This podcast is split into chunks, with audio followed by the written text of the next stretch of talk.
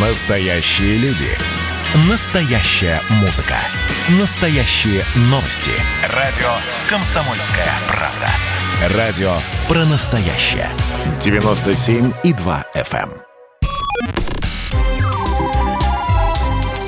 эм. Не отключайте питание радиоприемников. Начинается передача данных. Здравствуйте, друзья. В эфире передача данных. У микрофона Мария Баченина. Мы выбираем, нас выбирают. На половой отбор, дополняющий отбор естественный, первым обратил внимание Чарльз Дарвин. О механизмах его действия говорим сегодня с доктором биологических наук, палеонтологом, заведующим кафедрой биологической эволюции биологического факультета МГУ, ведущим научным сотрудником Палеонтологического института Российской академии наук, профессором Российской академии наук, популяризатором науки, лауреатом Российской премии «Просветитель» Александром Марковым. Александр Владимирович, здравствуйте. Здравствуйте. Половой отбор – это один из видов естественного отбора, и любое живое существо, чтобы оставить максимум потомства, должно решить очень много важных задач. Выжить, не попасть на обед к хищнику, не умереть от инфекции и так далее. Вопрос следующий. Животные сегодня, вот сегодня в 21 веке, сегодня число, не будем говорить какое-то, неважно, они сегодня решают эти же задачи? Или половой отбор уже давно завершился? То есть то, что они решают, это понятно, не попасть на обед к хищнику. А вот половой отбор, он еще идет в животном мире? Или все? Закончился? Ну, с какой же стати он закончится? Половой отбор, конечно, продолжается. Нет никаких оснований думать, что он почему-то вдруг перестанет работать, потому что организмы продолжают э, конкурировать, скажем, за наиболее э, перспективных брачных партнеров, и их репродуктивный успех по-прежнему зависит от генетических различий, которые существуют между организмами, значит, отбор продолжает действовать. А как ученые сегодня отслеживают результаты? Оглянувшись назад, это мне кажется просто. Но вот хватит ли нам жизни увидеть, что у, допустим, самца павлина изменилась его яркая окраска, отвалился хвост. Я сейчас, конечно, фантазирую, придумываю, потому что вдруг самка начала предпочитать что-то другое в силу каких-то обстоятельств. Ну, действительно, поскольку вообще-то эволюция процесс, как правило, медленный, а, наблюдать естественный отбор или вот в частности половой отбор вот прям в природе или в эксперименте это довольно такая нетривиальная задача. Но в принципе, если постараться, то можно этого добиться. И есть такие эксперименты, есть такие наблюдения. Ну вот, скажем, известнейший эксперимент э, Джона Эндлера с тринидадскими гуппи – это дикие гуппи, которые живут в ручьях и речках на острове Тринидад, и они стали таким классическим объектом эволюционных исследований благодаря Джону Эндлеру и его ученикам, которые там продолжают сейчас работать. Так вот, Эндлер заметил, что в тех э, речках и ручьях на Тринидаде, где Э, нет хищников, там самцы окрашены ярче, чем в тех речках, где хищ... хищные рыбы есть, которые охотятся на гуппе. И он предположил, что это результат э, баланса вот двух видов отбора. Один отбор, который осуществляют хищники, которые э, раньше замечают более ярких броских самцов. И с другой стороны половой отбор, который осуществляется за счет выбора самками тоже более ярких и броских самцов. А он э, наблюдал там, где меньше хищников и ярче самцы, потомство выше?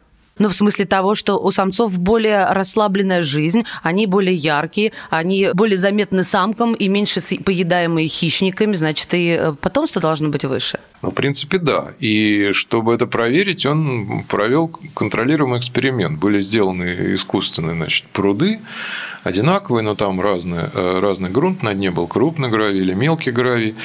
В каждый пруд был, была посажена изначально одинаковая популяция этих гуппи, и в половину прудов посадили еще хищную рыбу, а в другие нет.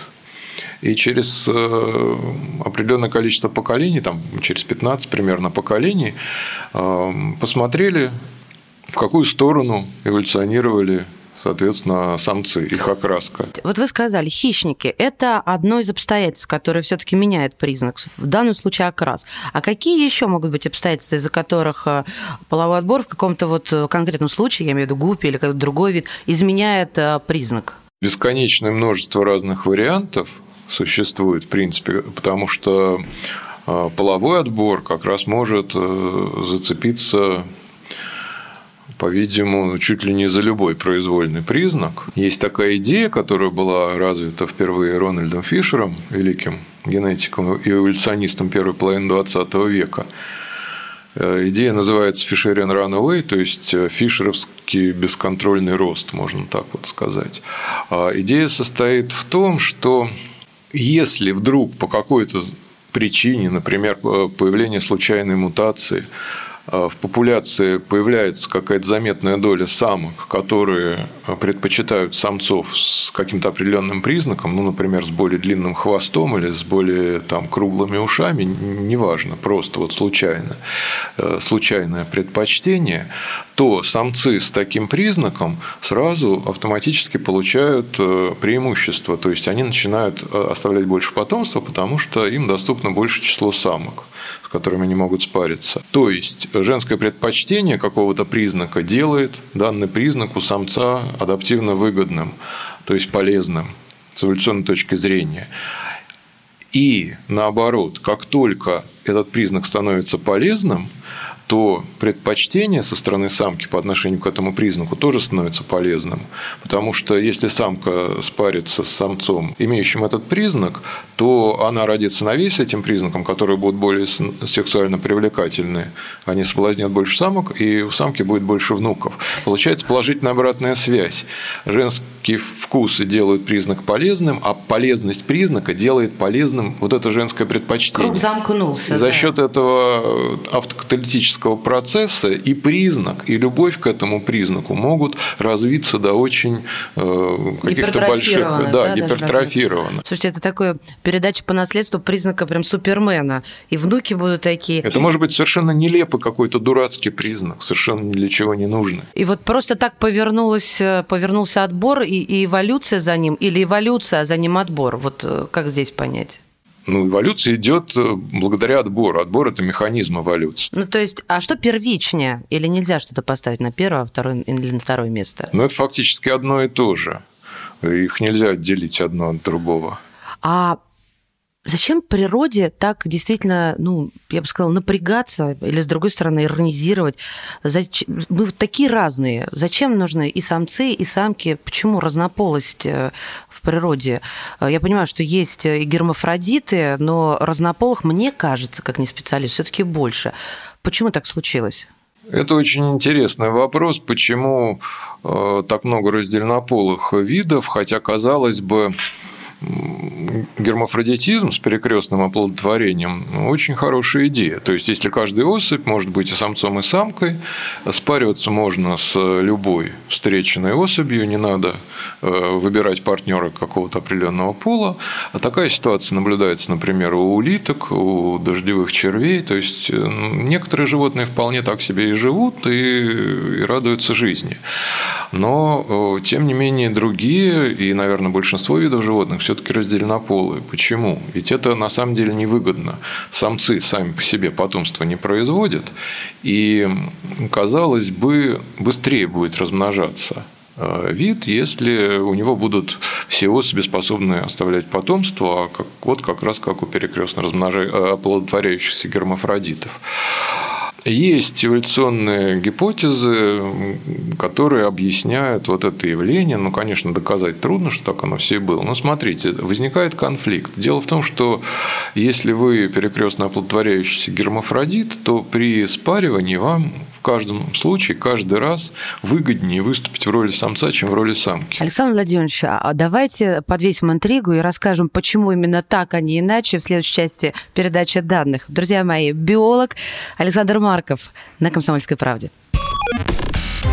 Не отключайте питание радиоприемников. Идет передача данных. Общение, про обмен информацией, эмоциями. Миша, я не могу это письмо не прочитать. Вас приветствует город-герой Минск. Спасибо вам большое за вашу передачу. Слушаем вас всем цехом. Так, ну вот такой вот э, наш соотечественник из Пекина привет передает. Вот, э, но мы, с другой стороны, очень рады, что нас в Грузии слушают Привет. Гамарджоба. Гамарджоба. Оттуда самые главные мировые новости у нас приходят. Мир стал плотнее, да, он стал более спрессованным. Комсомольская правда. Это радио.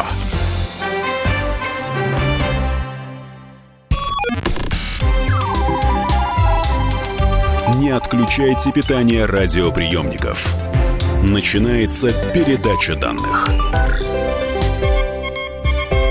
Это передача данных доктор биологических наук, палеонтолог, заведующий кафедрой биологической эволюции биологического факультета МГУ, ведущий научный сотрудник Палеонтологического института Российской академии наук, профессор Российской академии наук, популяризатор науки, лауреат главной российской премии в области научно-популярной литературы, просветитель Александр Марков. Говорим сегодня о половом отборе. Александр Владимирович, на гермафродитах э, как раз и прервались, что, мол, выгоднее быть самцом, вы начали говорить говорить. Почему? Каждой особи выгоднее быть самцом, чем самкой, потому что в роли самца он может оплодотворить множество партнеров. В роли самки это более затратное дело. Яйцеклетки крупные, дорогие, еще если надо их вынашивать, заботиться о потомстве, вообще кошмар. То есть э, выгоднее каждый раз выступать в роли самца. И поэтому у некоторых животных все протекает мирно, как, например, у улиток, но вот у более таких активных, подвижных гермафродитов бывают прямо драки. Курьеза, да? Они прямо во время спаривания начинают драться. Каждый хочет быть самцом, никто не хочет быть самкой. Доходит дело до попыток откусить партнеру пенис. Вот расскажите про этих, это жабровые, голожаберные моллюски, да, у них что-то там, да. вот у них сражение. Да, да, да. Красавцы такие, друзья мои, ярко-розовые, ну, по крайней мере, на фотографиях. Что они делают? Ну вот выясняют, кто будет самцом, кто самкой, пытаются откусить друг другу пенис. А некоторые плоские черви тоже гермафродиты. У них даже у них по два пениса у каждого, и они э, спариваются просто путем протыкания в произвольном месте тела партнера. А зачем им два, я стесняюсь спросить? Э, вот это я затрудняюсь сказать. Ну, наверное, два лучше, чем один. Нет, это однозначно. Мы, мы конечно, гораздо круче, чем черви, но тут... Вот для, э, для них характерно такое поведение, которое называется, действительно так называется, фехтование на пенисах. Да, Ну, видимо, как э, воины, которые по мячу в каждой руке держали с а. двумя эффективнее. Вот. И, соответственно, поскольку ситуация такая конфликтная, она эволюционно неустойчива. И если возникнет э, мутация, которая повысит шансы победить в этой конкуренции за право выступить в роли самца, то она будет поддержана отбором, и возникнут специализированные самцы, которые будут всегда побеждать. А, распространяться вот эти специализированные самцы, а остальным не мутантам останется только специализироваться на женской роли. И, возможно, вот в этом причина того, что у большинства подвижных, особенно животных, э, наблюдается раздельно полость, а не гермафродитизм. Вот вы сказали подвижных. Правильно ли сделать вывод, что а, улитки, которые являются гермафродитами, им и так с любовью встретиться проблема сложная, да? А, потому что они медленные, потому что они неповоротливые, и а, поэтому именно они гермафродиты или Возможно, по какой-то другой причине? Может быть, поэтому. Конечно, это надо проверять, но как гипотеза это выглядит правдоподобно. То есть долго ползти до следующего партнера удобно, если каждая встречная особь своего вида является подходящим партнером, а не каждая вторая. Александр Владимирович, а все-таки как вы считаете, вот вы как ученый, а какой самый удобный способ? Это разнополость, гермафродитизм или а, у, как у растений самоопыляемость? Ну вот про самооплодотворение вы уже сказали, да, это генетической беде приведет. Но все-таки что, на ваш взгляд, а, самое удобное было бы, если пофантазировать? Но если говорить э, про удобство в смысле минимум затрат энергии на размножение, то, конечно, удобнее всего какое-нибудь бесполое размножение, почкование, просто не Ах, связываться. Вон куда вы, даже туда, да? Ну да, потому что половой процесс – это, в общем-то, достаточно сложная вещь, энергозатратная, э, нужны всякие хитрости. Но э, с эволюционной точки зрения гораздо перспективнее, лучше все же иметь половое размножение. Но это вообще отдельная большая наука, зачем нужно половое размножение. Но если вкратце, то оно очень нужно. Оно в долгосрочной перспективе дает колоссальные преимущества эволюционные. Нет, ну мы, может быть, этого еще и коснемся, пока э, останемся там, где сейчас. Если самец спаривается с 20 самками, то у него станет больше детей. А у самки, соответственно, нет. Если э, она не может э, детей э, производить вот так в час по ребенку, это понятно. Поэтому самцу, это то, что вы сказали, повторяю для слушателя, и в финале вопрос сделаю. Поэтому самцу выгодно гнаться за количеством, самке выгодно гнаться за качеством.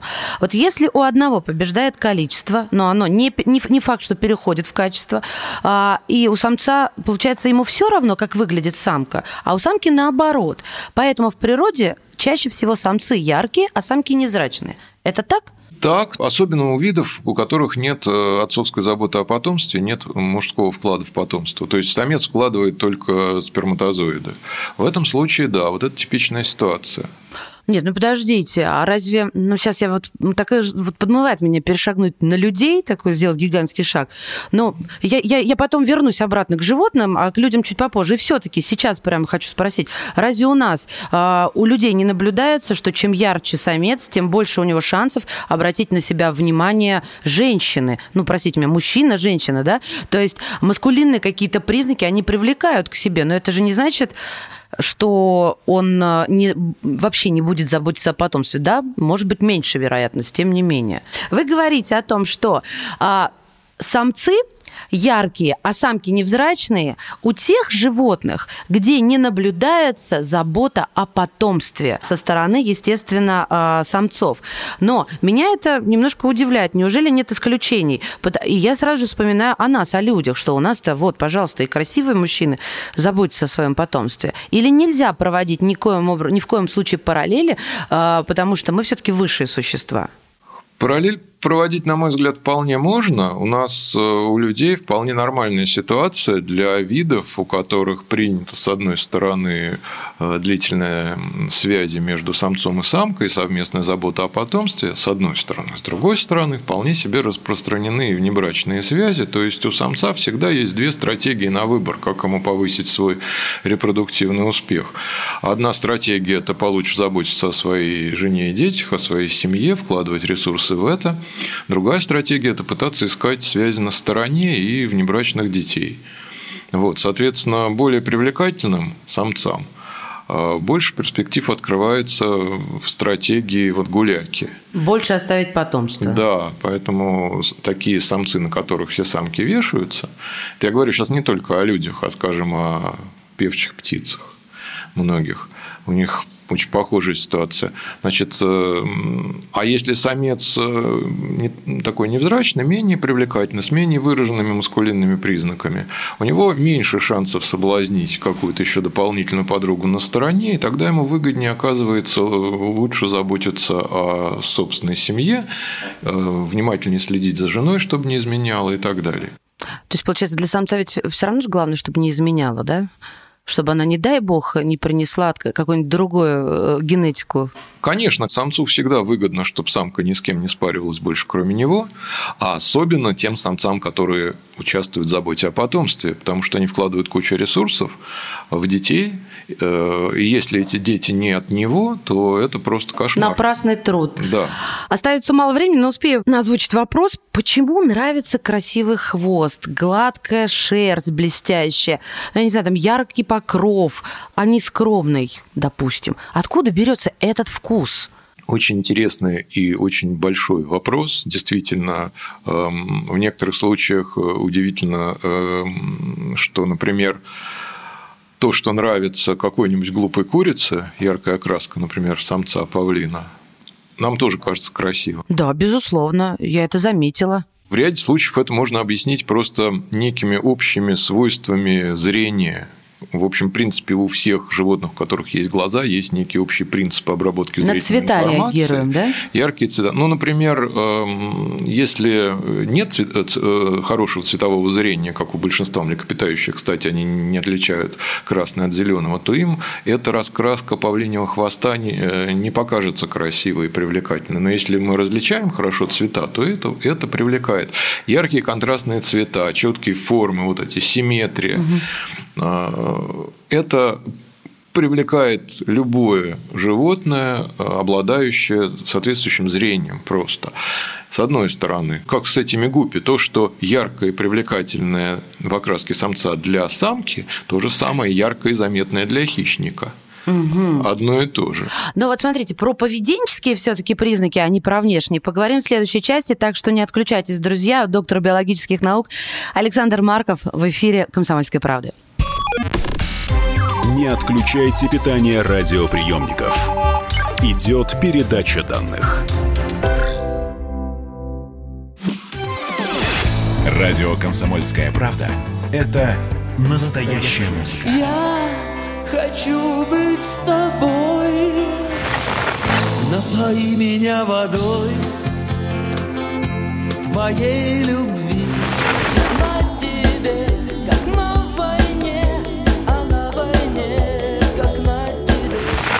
Настоящие эмоции Это то, о чем я, в принципе, мечтал всю свою сознательную жизнь. и настоящие люди.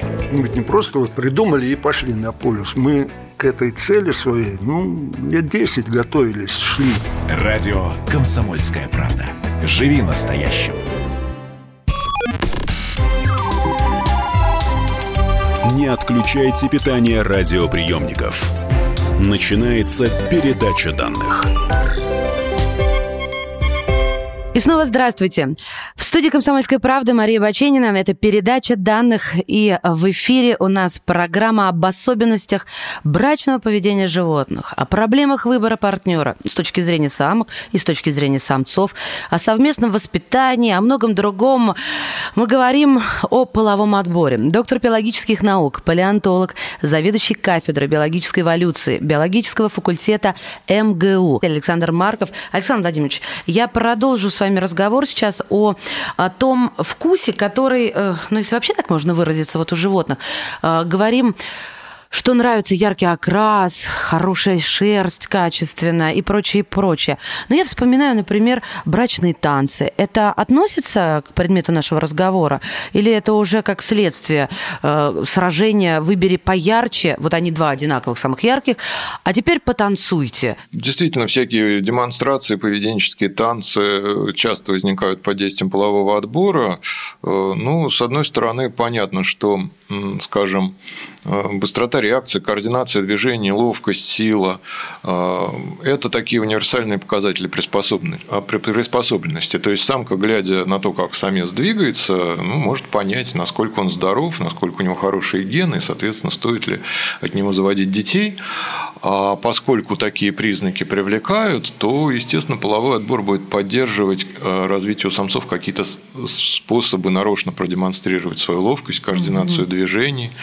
И так может э, начаться эволюция какого-нибудь выращенного танца хитрого. А бывают совместные танцы, когда самец с самкой у моногамных видов вытанцовывают синхронно вот у некоторых птиц. Потому что это тут уже речь идет о создании длительной связи, Ячейки ячейки такой, да. семьи, и уже оба партнера заинтересованы в том, чтобы выбрать как можно тщательнее, и вот тогда они оба будут танцевать. Ну вот в этой части последней, не знаю, не надеюсь, честно говоря, на положительный ответ.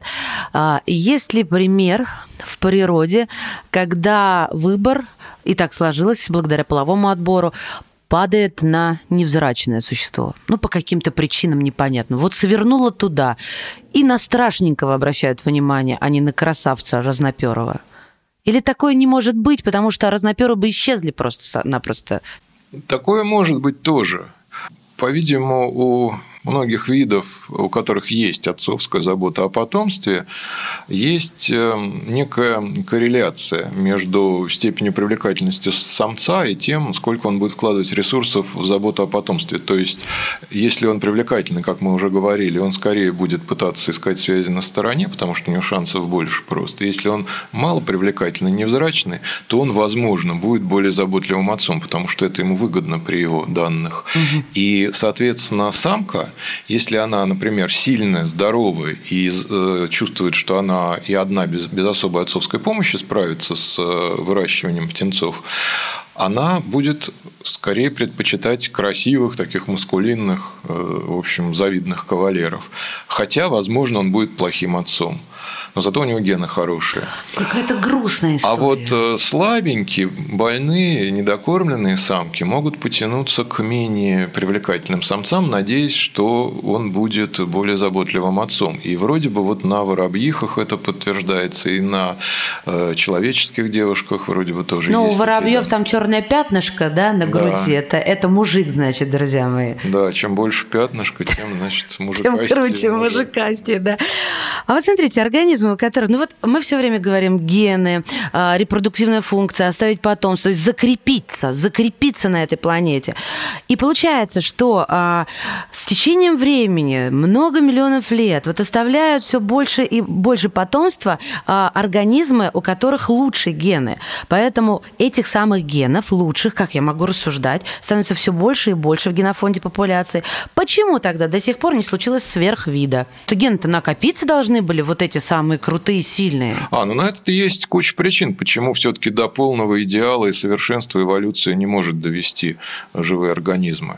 Ну, во-первых, начать с того, что условия все время меняются. Эволюция процесс медленный, и мы живем сейчас с теми адаптациями, которые на самом деле развивались для того, чтобы повысить нашу приспособленность к каким-то прошлым, минувшим. И не условиям. успели к изменившимся. Да, да? вот мы, угу. современные люди, во многом э, э, представляем собой по-прежнему существа каменного века. У нас многие адаптации рассчитаны на ту жизнь, а не на современную. Сейчас мы попали совершенно в другой мир благодаря развитию культуры, цивилизации ну, там всем известные примеры насчет генов ожирения. Ну, наши предки жили в условиях постоянной угрозы голода, и, соответственно, накапливались такие гены, которые повышали эффективность усвоения пищи. А сейчас такие генетические варианты, когда вдруг изобилие пищевое во многих странах, да, а, эти же самые гены, полезные в каменном веке, а, становятся генами ожирения. Александр Владимирович, а что, логично предположить, что с течением времени, если да, то через сколько обнадежьте наших женщин, уйдет этот ген ожирения, и все будут стройными, потому что, э, потому что это половой отбор, потому что красота женская – это как минимум стройность, а как максимум модель. Чтобы такая схема сработала, нужно только одно. Чтобы стройные женщины оставляли больше потомства, чем нестройные женщины. Но поскольку это не так, да. то, увы. Мы репродуктивнее, чем стройняшки. Что же тут поделаешь? Хорошо, раз человека коснулись, продолжу в этом ключе. Как изменялся половой отбор у людей в течение истории? То есть то, вот что можно заметить глазом.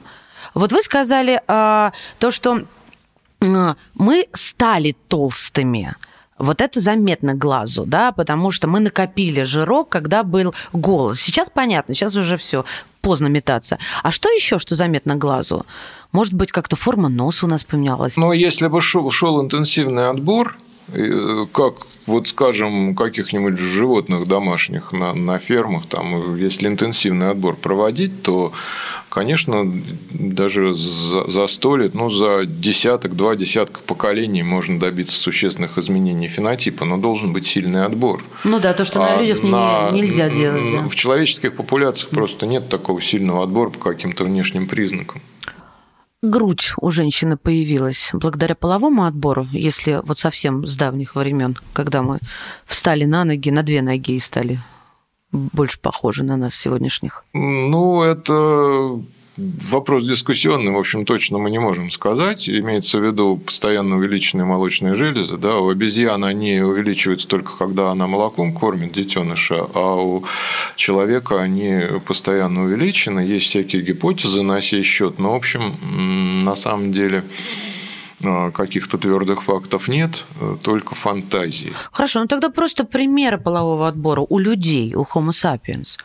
Что есть в нас с вами результат полового отбора? Ну, на самом деле сложный вопрос, потому что таких очевидных вещей вот их особо как-то нет.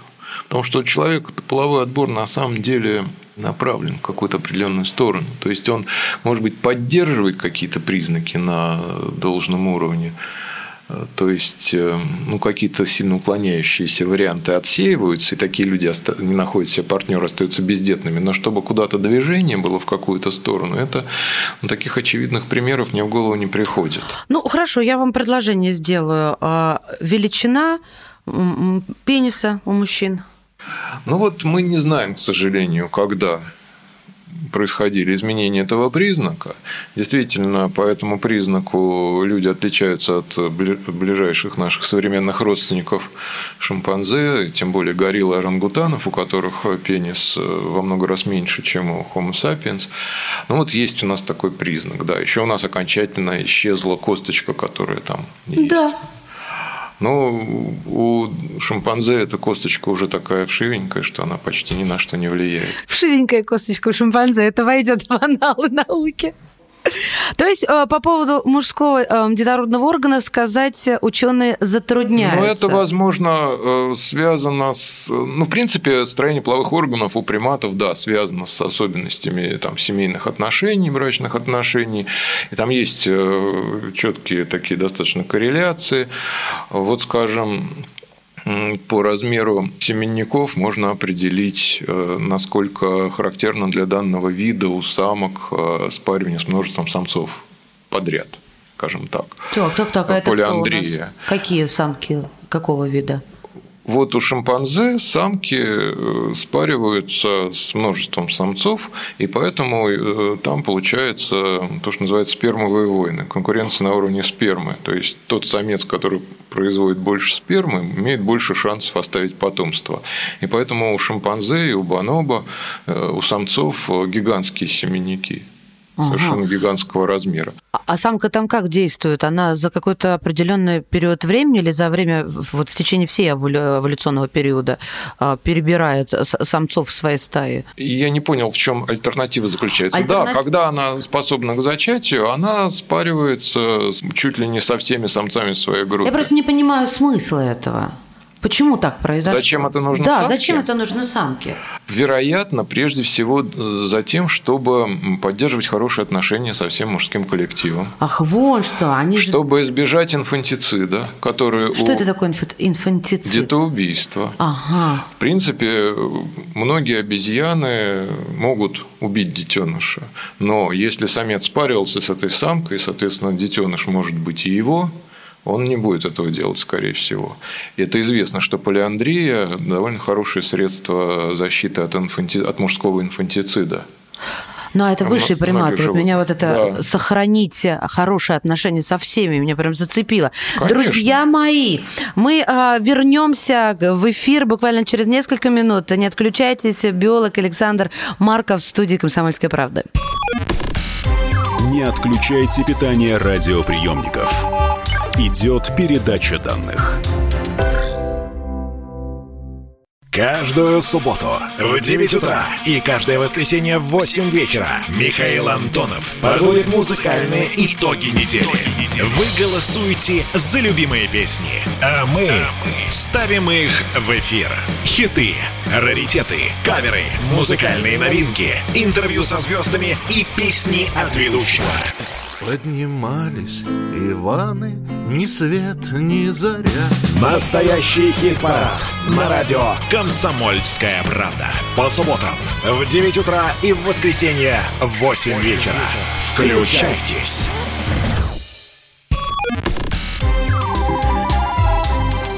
Не отключайте питание радиоприемников. Начинается передача данных. Мы снова в эфире. У микрофона Мария Баченина. Доктор биологических наук, палеонтолог, заведующий кафедрой биологической эволюции биологического факультета МГУ, ведущий научный сотрудник палеонтологического института Российской академии наук, профессор РАН, популяризатор науки, лауреат главной российской премии в области научно-популярной литературы «Просветитель» Александр Марков. Александр Владимирович, а все-таки вернемся от высших приматов к людям. И да, тем, кто только что присоединился, здравствуйте. Тема сегодняшнего заседания – половой отбор. Я просто так углубилась в предмет, и мне так интересно, что забыла напомнить. Прошу прощения. Люди полигамны или моногамны все-таки? С точки зрения полового отбора, с точки зрения науки, биологии. Вечный спор. С точки зрения, в общем, по, по комплексу имеющихся данных, люди склонны к моногамии или к такой умеренной полигении, то есть, ну, может быть, один самец и две самки, три.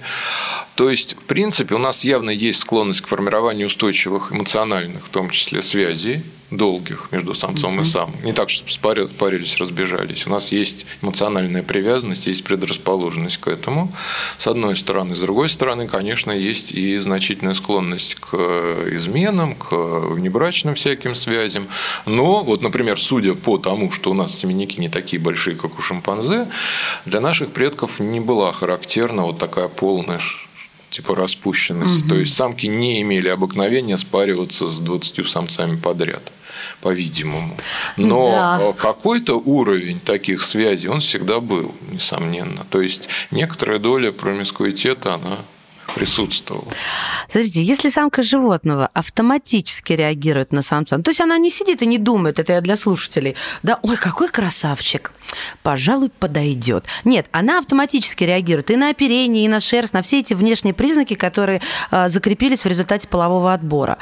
Подчеркиваю, автоматически. То почему, Александр Владимирович, у людей нет или не сохранилось таких автоматических реакций на какой-то вот стимул. Ведь проще было бы и потомство оставить, и демографической ямы бы не было. И сейчас не нужно было бы думать, а, что на первого ребенка давать подъемные и так далее. Не было бы стольких проблем. Почему так? Ну, просто ну, у нас, э, во-первых, у нас разрослась кора больших полушарий, и мы все тут себе рефлексируем Э, переводим слова, и нам кажется, что мы все контролируем таким образом. А на самом деле автоматические реакции вполне себе сохранились. Да, Просто. какие, например? Вот когда вы смотрите на какого-нибудь человека, и он вам нравится, ага. вот просто, ой, классный мужик. А что значит, что на самом деле, что происходит? Расшифруйте. Вот это как раз и есть та самая автоматическая реакция, которую вы думали, что нет. Это я поняла. А что я в нем вижу?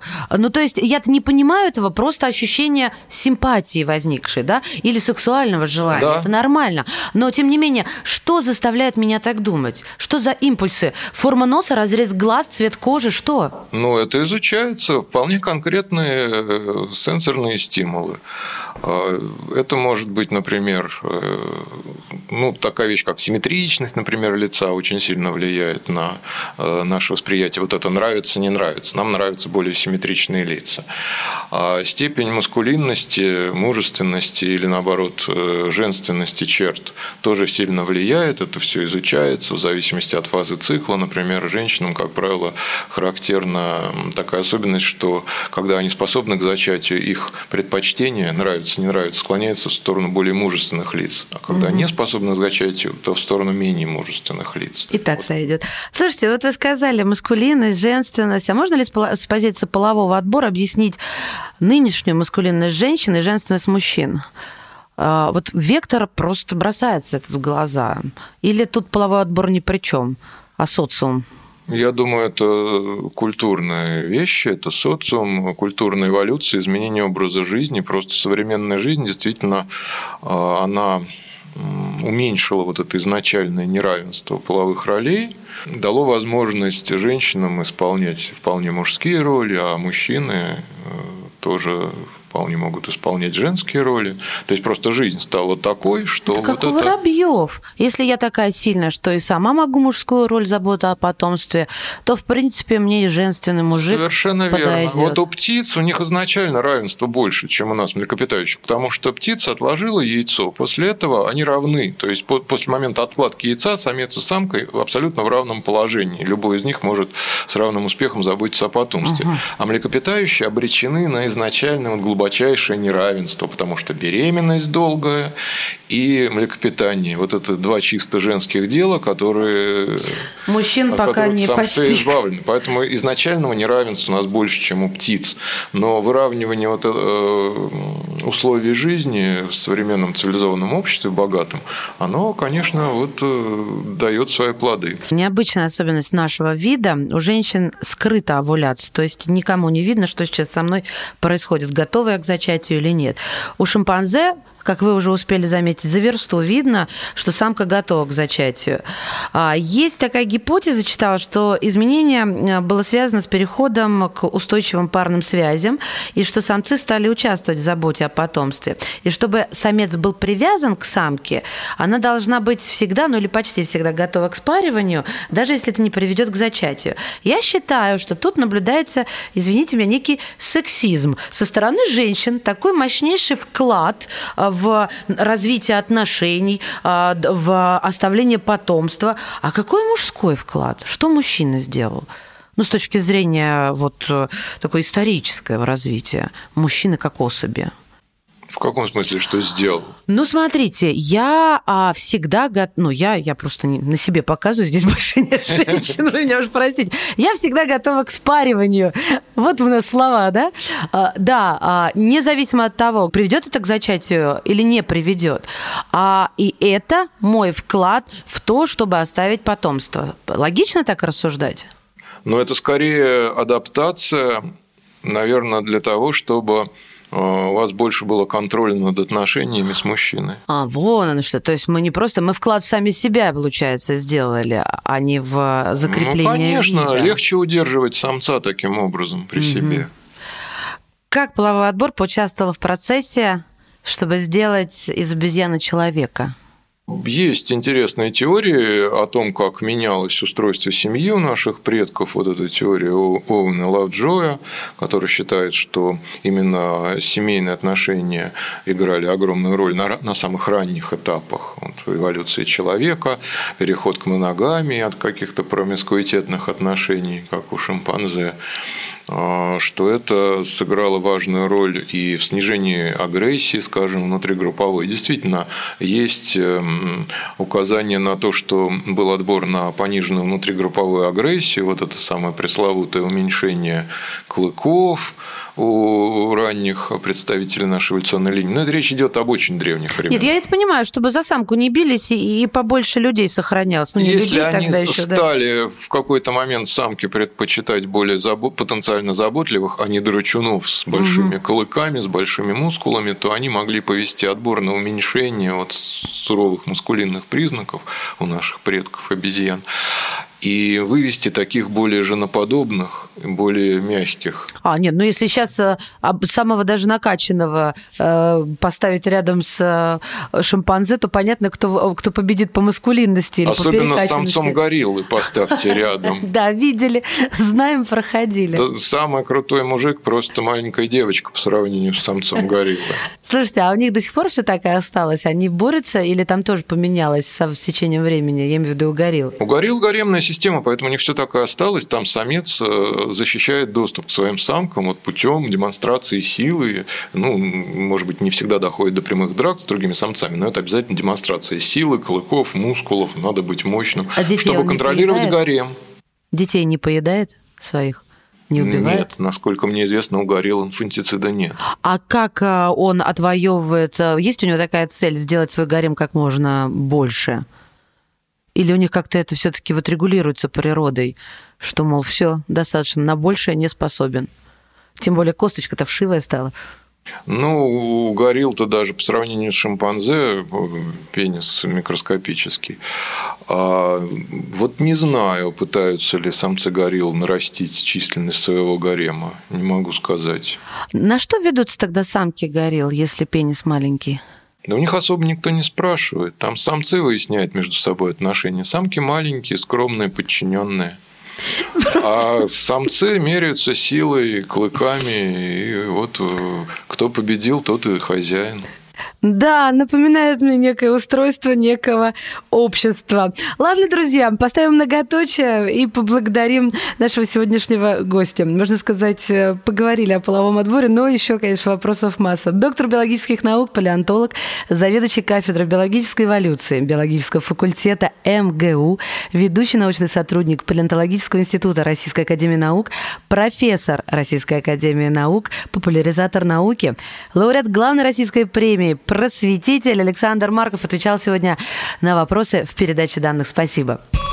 Передача данных успешно завершена. Не отключайте питание радиоприемника. Скоро начнется другая передача.